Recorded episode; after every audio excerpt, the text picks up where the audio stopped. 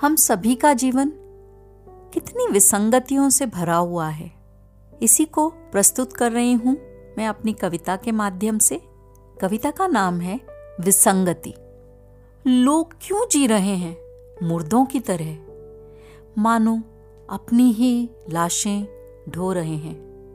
जीवन का आनंद कहाँ खो गया है? क्यों अशाश्वत का मोह बढ़ गया है? हर मुस्कान भीतर की पीड़ा का अनकहा सा प्रक्षेपण बन गई है। हँसी में वह झरनों सा कल्लोल नहीं है, बस अंतहीन यात्रा की व्यथा कथा है। मुझे मुक्त होना है इस दोहरे जीवन से, जहाँ हर ओर विसंगति है, संगीत नहीं।